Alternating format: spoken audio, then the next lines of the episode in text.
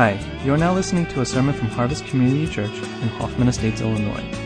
We're happy to bring you sermons like this one every week. You can find other sermons at our site at harvest-community.org. So without further ado, here's our speaker.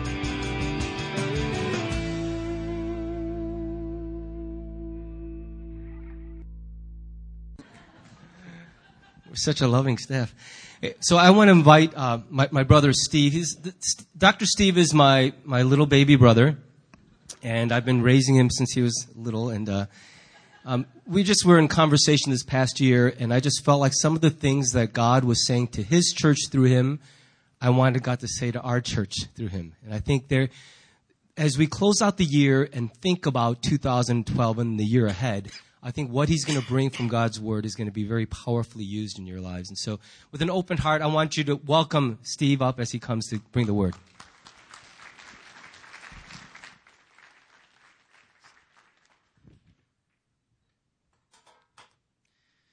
It's great to be able to be here for this final Sunday of 2012. Um, even as I was thinking about Harvest, and I realized that uh, um, you had actually joined us for a joint worship during the New Year's service uh, of this year. And so it's uh, preaching to you in the very first Sunday of this year, and I guess our bookending it with this service on the 30th of December.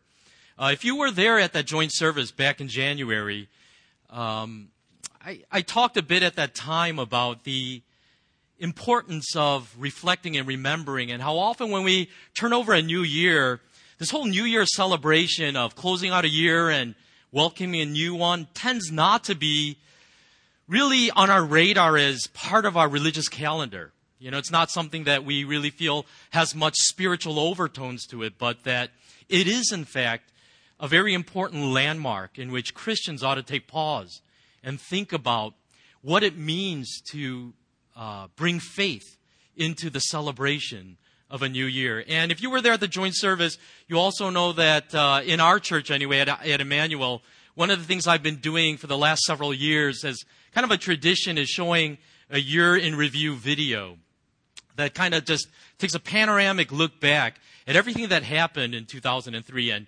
um, I know this has sort of been a personal tradition of mine. I love scouring the internet for these videos, and I watch like dozens of them actually toward the end of the year. And when I do, it's always shocking to me thinking, wow, that happened in 2012, huh?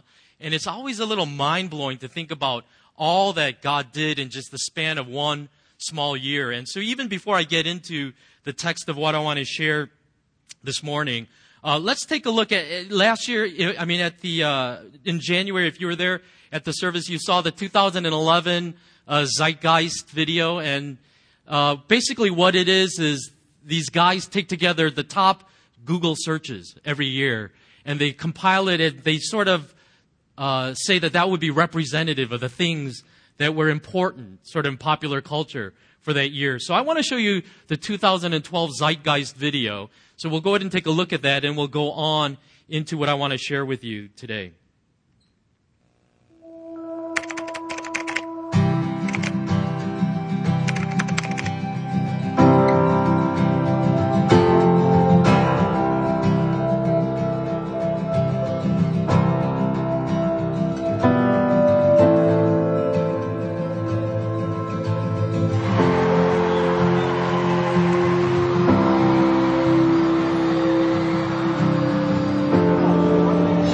já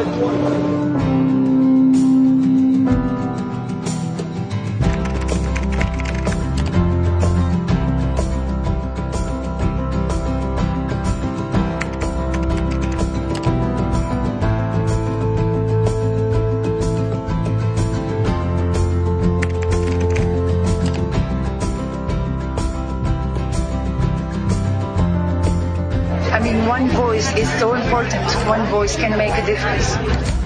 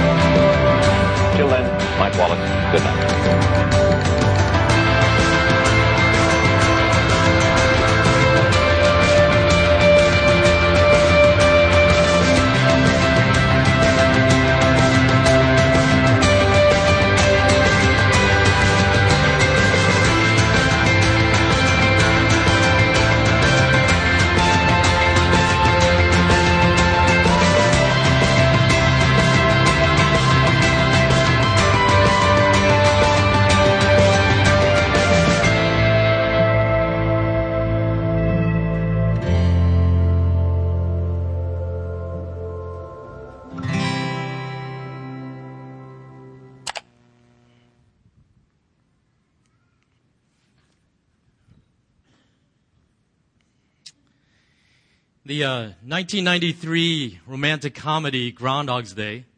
Um, Bill Murray plays this really jaded and cynical middle-aged weatherman who's annoyingly narcissistic, and you can see that he sort of has assessed his life and come to the clu- conclusion that it just doesn't amount to much, and so he just seems to be coasting in life. And every year, as a local weatherman, he goes to Punxsutawney, Pennsylvania, to do the requisite coverage of Groundhog's Day to see if Punxsutawney Phil, this silly little, you know, rodent, comes out of his cage and then hides from his shadow or doesn't hide and will then therefore indicate whether we're going to have six more weeks of winter. And you can see his heart is not in it, but he goes through the motions, gets the requisite coverage, and then he goes back to his hotel room to go to sleep, wake up, and go back home the next day. But a funny thing happens the next morning. He is awoken by his alarm radio to the very same song that was playing the previous morning. Finds it a little curious, gets up, gets dressed, goes down. And the curiosity continues as he begins to run into the very same people that he ran into the previous day in the hallway, in the lobby, and then bumps into the same person on the street. And suddenly, he realizes Phil realizes that he's living the same day that he did yesterday, Groundhog's Day. Well, at first, he's in denial. He's in utter disbelief. This, this can't be happening. This is not possible. But once he begins to realize that for whatever reason, he's trapped in this endless loop, reliving Groundhog's Day again and again and again, Phil discovers that there are some interesting perks with being able to do this. And so he starts to have fun. He realizes that he can live recklessly and there are no consequences to what he does. And so one day he's driving in a car and for no good reason, he just crashes it. And the policeman comes to file the report and he just starts mouthing off to the cop. And the cop just, just can't believe this guy's talking to him like this. Finally, he arrests him. And with this knowing grin on his face, he, they show him in jail, in lockup. The very next morning, sure enough, he doesn't wake up in county jail. He wakes up in his hotel room, a free man. He begins hitting on women, pretty women, in diners. And he finds out everything that he can about them. And then the next day, he goes back to that same diner. Now he knows their interests, their desires, their hopes, their dreams. And now he can hit on them like no other man could. And they're in disbelief. How can this man know my soul? So well, it's because this is about the 50th date with him, you know? You just don't realize it. So Phil is going through all of these hijinks and just loving it now until eventually he begins to settle into despair. Despair. These games no longer hold the enjoyment that they once did. And it's not until he enters this stage of despair that he finally begins to learn. He begins to learn. Because forced to relive the same day again and again and again, Phil is forced to look at his life, look at the pathetic nature of his life and what he's become as a man. And he doesn't like what he sees. Now, let me say this. It's easy to dismiss Groundhog's Day as just a silly romantic comedy. But I think the message of this movie is actually rather profound. Because, in a sense, all of us may fall into that same loop of, in essence, reliving the same day again and again and again. And what happens is life begins to pass you by like a blur. The days blend into weeks, that blend into months, that blend into years. And for some of us, we're trapped in Groundhog's Day as well. And it's not until we actually pause and take stock of our lives and look hard in the mirror and recognize what's happening in our lives that we actually learn and grow and change. One of the things we can say is this. If we don't remember, we cannot learn. And if we don't learn, we cannot change. And I want to invite you to reflect on that as we close out 2012. Would that describe your life? Do the days tend to just blur one to the next? And all kinds of things are happening in your life, but for all intents and purposes, you're not learning. You're not taking stock. You're not remembering. You're not growing. You're not changing. Over and over again, the Bible commands us. God commands us, His people. Remember, reflect, meditate on the past events that have happened in your life. It becomes one of the most important themes in the book of Deuteronomy. After everything the Israelites went through, 400 years of slavery in Egypt, and now 40 years of wandering in the desert, and the people of Israel are gathered at the plains of Midian, ready to enter the promised land. And so Moses gathers the people, and that is the heart of the message that he has for his people. Remember. Remember your history. Remember everything that has happened to you these years. Deuteronomy chapter 8, verse 10 through 18, we find these words. When you have eaten and are satisfied, praise the Lord your God for the good land he has given you.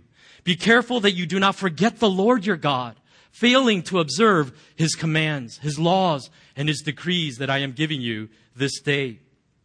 Otherwise, when you eat and are satisfied, when you build fine houses and settle down, and when your herds and flocks grow large and your silver and gold increase, and all you have is multiplied, then your heart will become proud, and you will forget the Lord your God, who brought you out of Egypt, out of the land of slavery.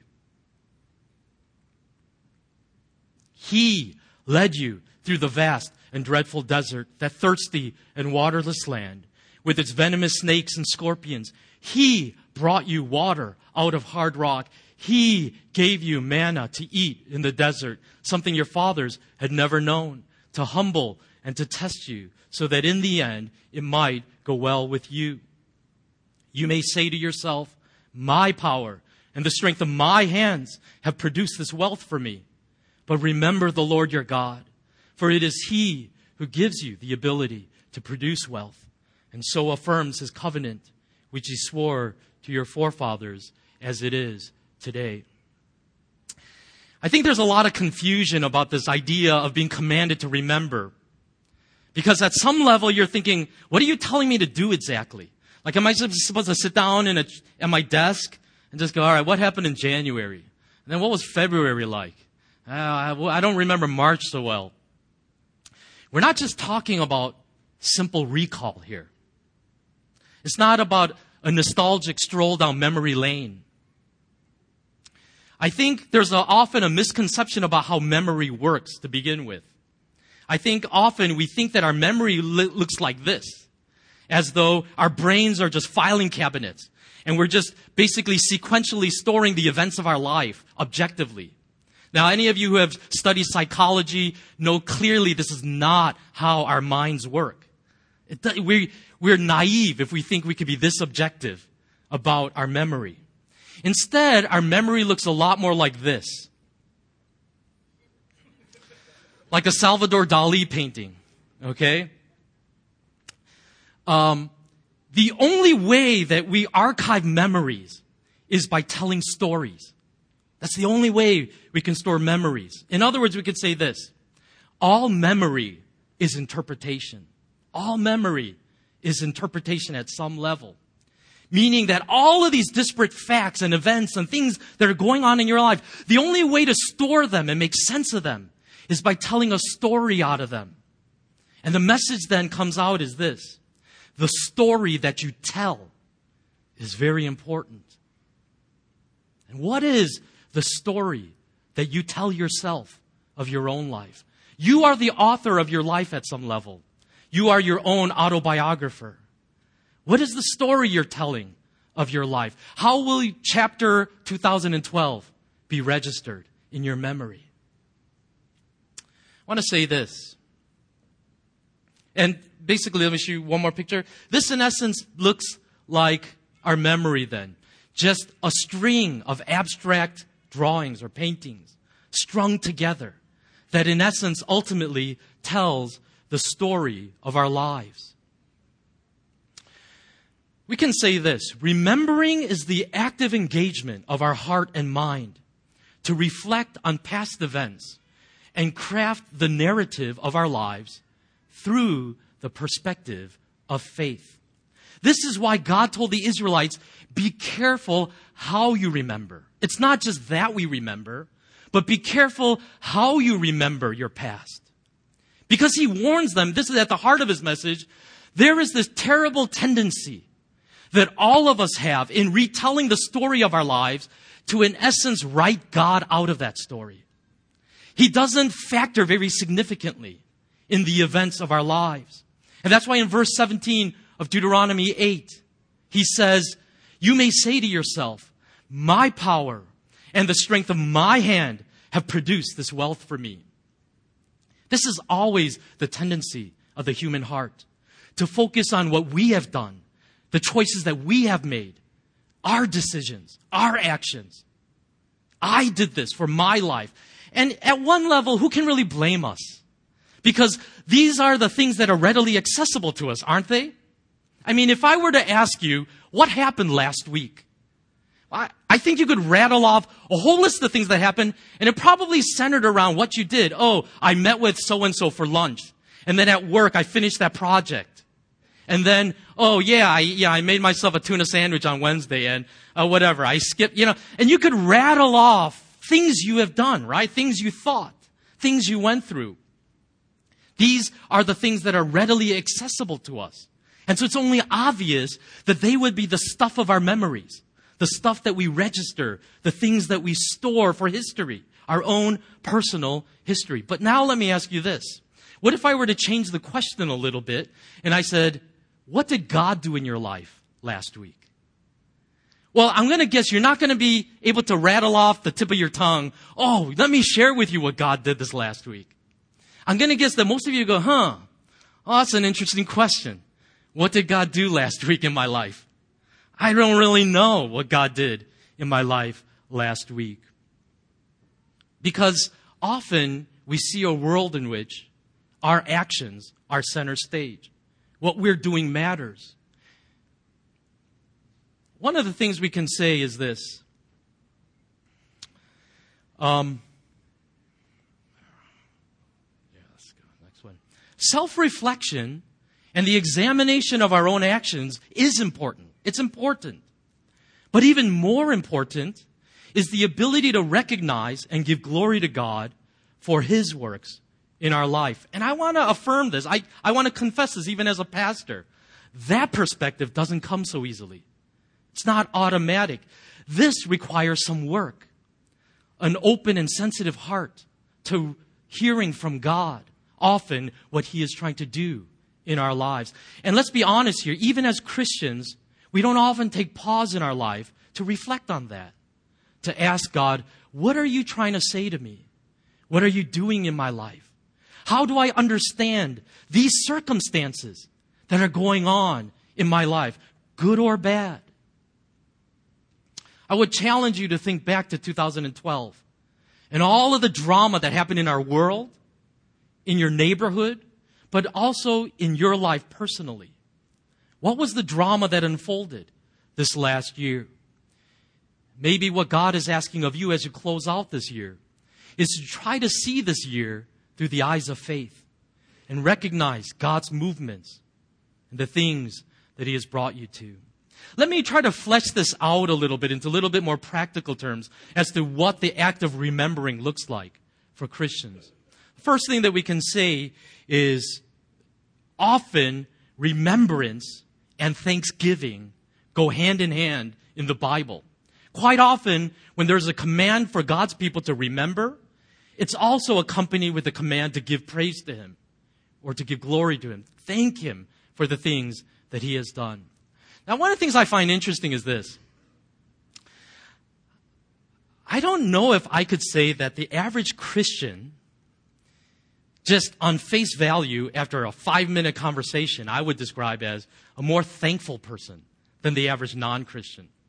And I don't know if that's the word on the street here in America. Would you think it is? Like, ah, those Christians, I don't know about those weird guys. They're just always, I don't know what the word is. They're just, they're just always so thankful.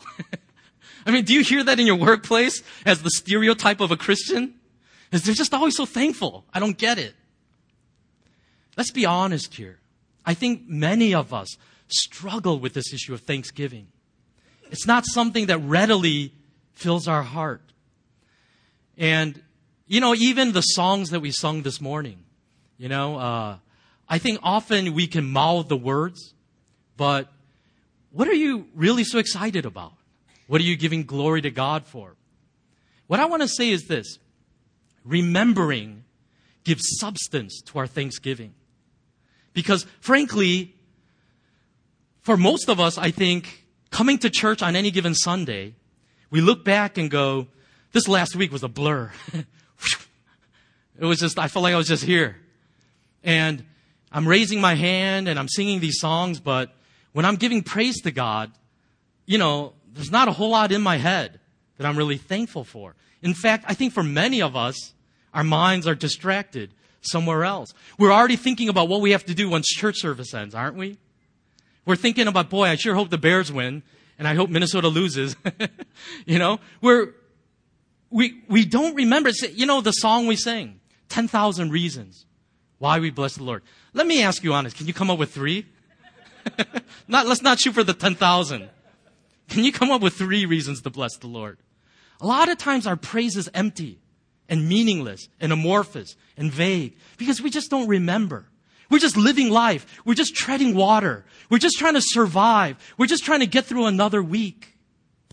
And I wonder how different Harvest worship would be every Sunday if its members spent Sunday mornings drinking your morning coffee and just spending about 10 minutes reflecting on the last week and thinking about all God has done in your life. In Deuteronomy chapter 8, verse 18, God says, But remember the Lord your God, for it is He who gives you the ability to produce wealth, and so confirms His covenant which He swore to your forefathers as it is today. In 1 Corinthians 4 7, the Apostle Paul echoes the same sentiment when he says, For who makes you different from anyone else? What do you have that you did not receive? And if you did receive it, why do you boast as though you did not? You see, in the Christian worldview, it's not saying that your actions are not important. They are. Your movements and decisions and choices in life matter. But in the Christian worldview, there is a higher level of acknowledgement that even what I do could only be done by God's grace. I see the unseen hand of God that is sustaining me in everything that I attempt. The job that you have is because of your education. But who gave your education? Who brought you to that family that enabled you to have the education that you did? Why are you now living in the wealthiest country in the world? In unprecedented times. Yeah, there's an economic downturn, but that notwithstanding, we're still living ridiculously wealthy compared to the rest of the world. Did you make that happen? Is that about you? As God says, I am the one who has given you everything that you have in your life. And so God says, remember, remember. And in that remembrance, remember my hand in everything that you have received. When remembering is combined with thanksgiving, it becomes worship. The next thing that I want to say in terms of this act of remembering is, is that we need to grow our faith through trials. In the few verses before the passage we read in Deuteronomy 8, in verses 2 to 3, we find these words Remember how the Lord your God led you all the way in the desert these 40 years to humble you and to test you in order to know what was in your heart, whether or not you would keep his commands. He humbled you, causing you to hunger, and then feeding you with manna, which neither your, you nor your fathers had known, to teach you that man does not live on bread alone, but on every word that comes from the mouth of God. What God is saying is, don't just remember the good times. Remember the bad times. Although for many of us as a defense mechanism, we just as soon forget about those times. I think in truth, there are all of us here have seasons in our life that we would just as soon wish we could forget about. But God says actually, no. Remember those moments. Remember them because they are just as important as the good times in your life. And what God is saying to the Israelites was that whole period of suffering in the desert was a time of testing to reveal what was the condition of your hearts. Now, God is omniscient. He knows everything. He doesn't need to know what's in your heart. It's not like, gee, I wonder if John could stand up under that torment, you know? Let's find out. God knows already. It's really for us to give us an opportunity to put on display our faith so that by going through that time of testing, our faith can grow and our trust in God can grow. These tests are opportunities to allow our faith to manifest itself by putting our trust in God, thus enabling our faith to grow further. The writer of Hebrews says something interesting about suffering and all hardship. He says in Hebrews chapter 12 verse 7, endure hardship as discipline. God is treating you as a son. For what as sons? For what son is not disciplined by his father? Now, I'm going to guess that some of us kind of cringe when we hear these words because it says something seemingly distressing about difficulties in our life when we particularly hear that D word, discipline. And it seems to confirm all of our worst notions of God as an angry man, always ready to whip us. but that word discipline is best interpreted not so much as punishment for wrongdoing. You know, so that the, the, the wrong thinking goes, every time something bad happens in my life, it's because I did something wrong and God is striking me down. A better way to understand that word discipline is training. Training. And if we understand it that way, then what the writer of Hebrews is trying to say to us is this.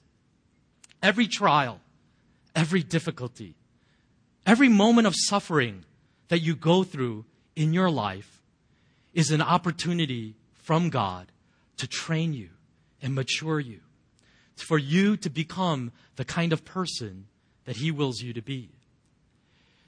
To me, one of the most gripping verses in the entire New Testament is found in Jeremiah chapter 2, verse 2. It's interesting. Um, if you were to ask the Israelites, what were the good times and what were the bad times? I think they would basically say it like this. Well, that's very easy. The bad times, slavery, okay? When We were being beaten up by Pharaoh's men all the, all the time. Bad times, the wilderness. That was horrible. Just eating nothing but manna every single day and walking among sand and rocks in the desert heat for 40 years. That was sheer misery. Good times, when we enter the promised land and we, when we were finally able to enter this land flowing with milk and honey and have all this awesome stuff fertile land, farms, houses. But when God recalls the history of Israel, he actually flips that completely 180 degrees. And this is what God said to the people of Israel through the prophet Jeremiah. Jeremiah chapter 2 verse 2. Go and proclaim in the hearing of Jerusalem. I remember the devotion of your youth, how as a bride you loved me and followed me through the desert, through a land not sown. What God says is, these days in Palestine, in this land of milk and honey, the promised land, These are headache days for me because you guys are constantly running away from me and committing adultery. The days that I remember most fondly were the days in the wilderness. When you, he describes it like it was their honeymoon, like a newlywed bride. You followed me in the desert. And we were just together among those rocks for 40 years. And although those were difficult years, those were years when you learned that I was all you needed in this life. In a world filled with sin and brokenness, there are many reasons why bad things happen in our lives. And I don't want to get simplistic about it. There's no easy answers for suffering and evil. Nevertheless, there is a message here clearly that we need to understand, and it is this. If you believe in God, there is no such thing as meaningless suffering. Do you understand that? There is no such thing as meaningless suffering. Everything has a purpose. And it's all for your good. It's all for your good. I think there are seasons in our life that are so difficult that it's sort of like we want to give God a pass. You know, like, I don't know where you were during those times, but I forgive you because you're God and I'm not. and whatever, God, I don't know. You let me down that time, but just don't let it happen again. And uh, let's just forget that chapter. I don't know how 2012 for, is for you. Maybe it's been a banner year. Work is going great. Your family is growing. Just great things are happening in your life. Everything's on the upswing. But maybe for some of you, 2012 is a year you would rather just never existed. Maybe family crises, medical conditions, loss of job, loss of loved ones. I don't know. But the message clearly in the Bible is that even in the times of difficulty, God is there. And it's not meaningless, but there is a purpose for your good, for everything happening in your life. A couple more things and we'll just wrap up here. The Bible also teaches that remembrance isn't purely an intellectual exercise, but often he calls for physical expressions or reminders of the things that have happened in your life.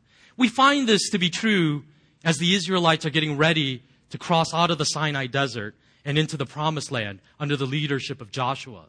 And in Joshua chapter 4, verses 4 to 9, we find these words.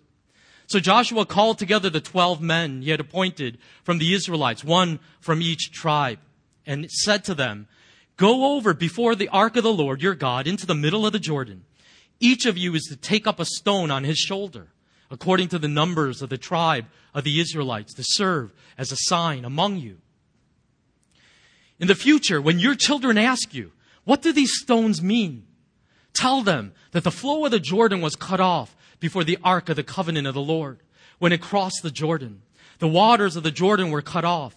These stones are to be a memorial to the people of Israel forever. So the Israelites did as Joshua commanded them.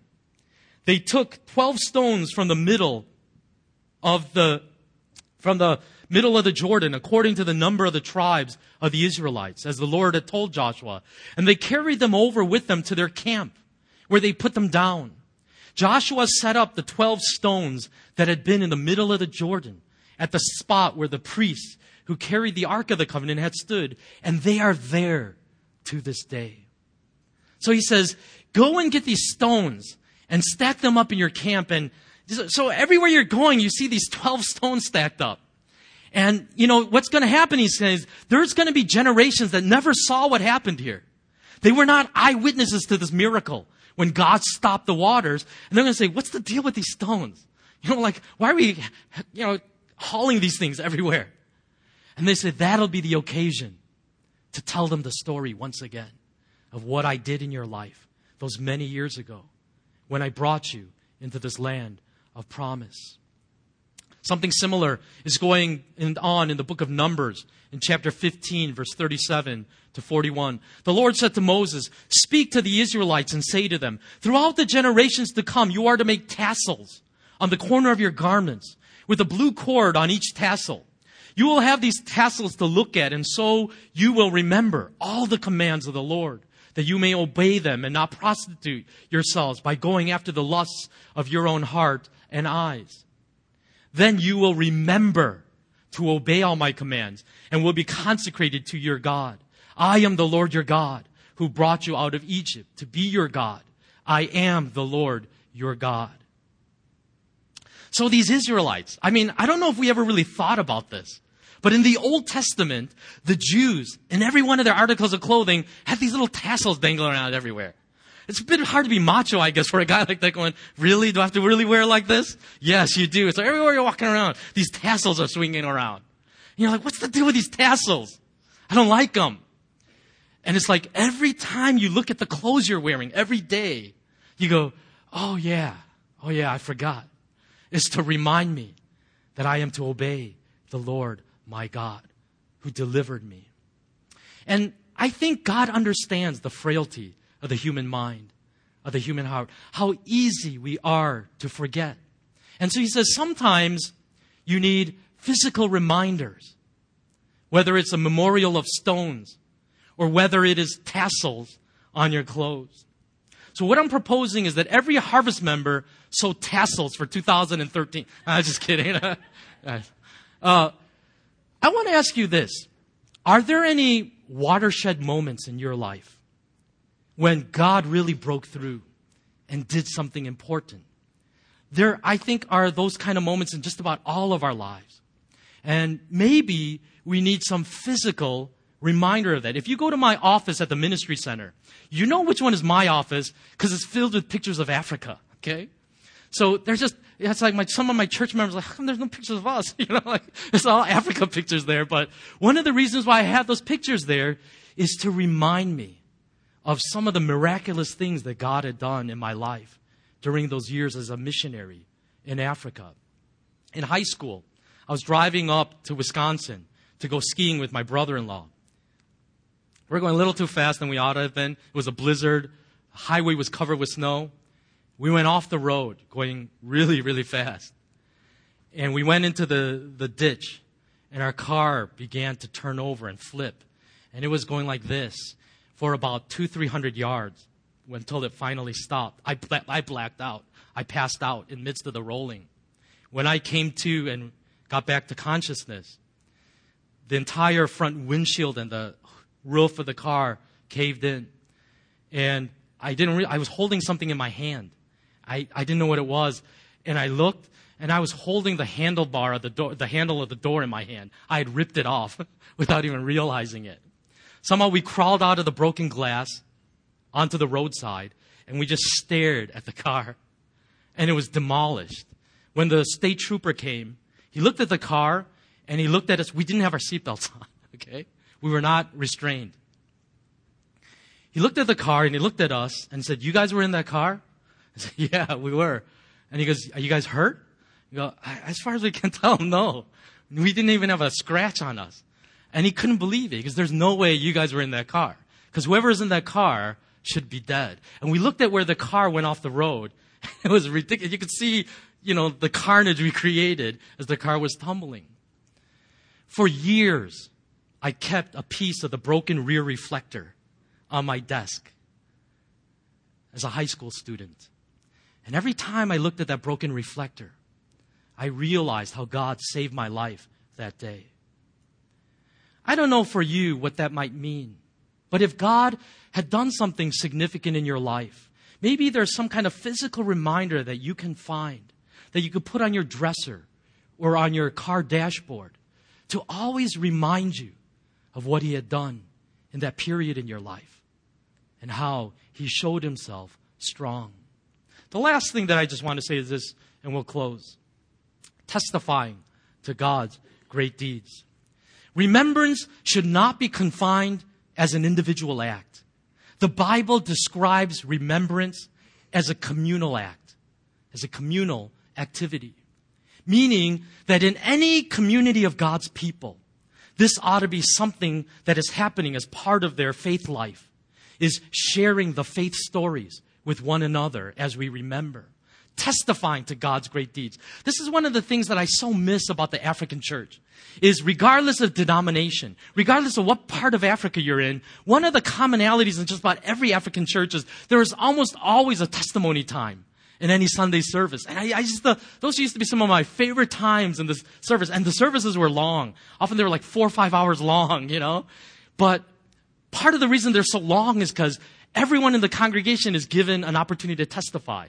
And so they're playing the music and people are dancing and the pastor will get up there and goes, does anyone have a testimony of the Lord? And some lady will get up there all smiling and says, oh yes, I did not know how I was going to pay the school fees for my children. And an uncle showed up and he gave us just enough money so that our children will not be kicked out of school. And everyone praises the Lord and everyone is celebrating. Does anyone else have a testimony from the Lord? And someone else will come dancing up there and share about what God has done. And at the end of it, you're just struck going, wow, God is alive. God is at work. Amen. Praise God. And that's very biblical. We find that in Scripture. In Psalm 78, verse 4. We will not hide them from their children. we will tell the next generation the praiseworthy deeds of the Lord, His power, and the wonder He has done. Generation telling generation of what God has done. You know, God may be doing a lot of things in your life, but you're just bottling it up. You're too embarrassed or shy or awkward to testify of it. I pray that Harvest would be a church where that is an integral part of your DNA. Whether it's the worship team or your community groups or whatever else in your fellowships, even on your Sunday services, where there is a regular testimony ringing out from this church of what God is doing among the members. So that through that testimony, the faith of everyone can be strengthened. Amen? Let us pray. As Pastor Dave said, this is a rededication Sunday as we close out another year. And in rededicating our lives to the Lord, one of the things that we're being called to is this act of remembrance. To rededicate our lives shouldn't be a perfunctory annual event.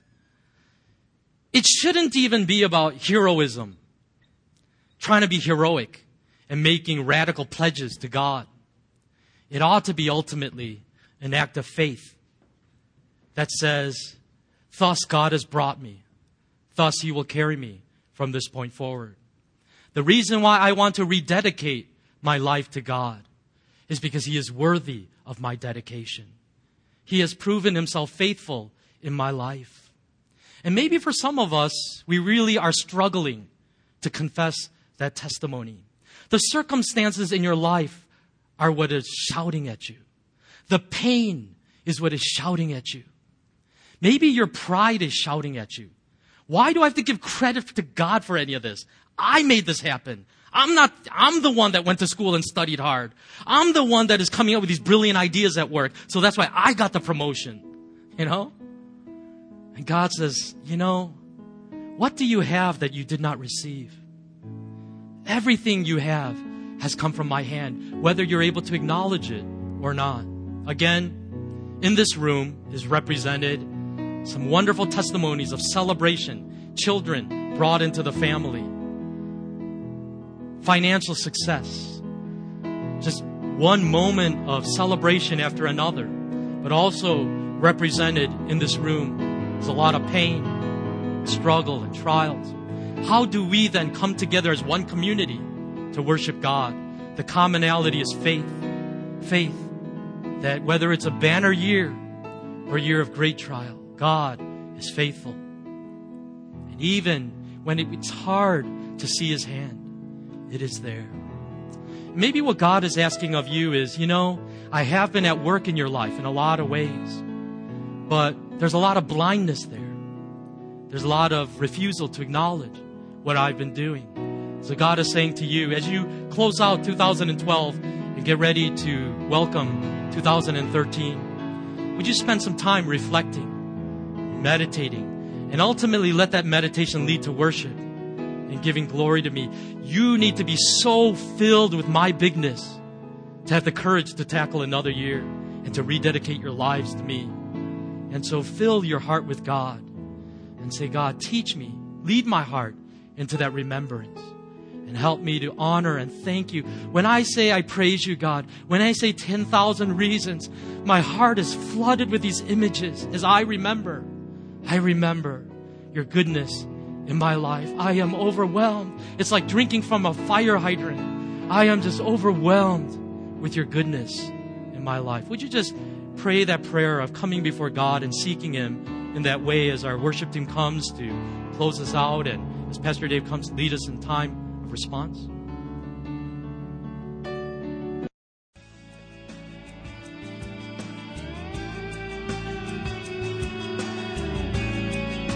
Thanks for listening to the sermon from Harvest Community Church. If you would like more information or have any questions or comments, check out our website at harvest-community.org. Thanks for listening.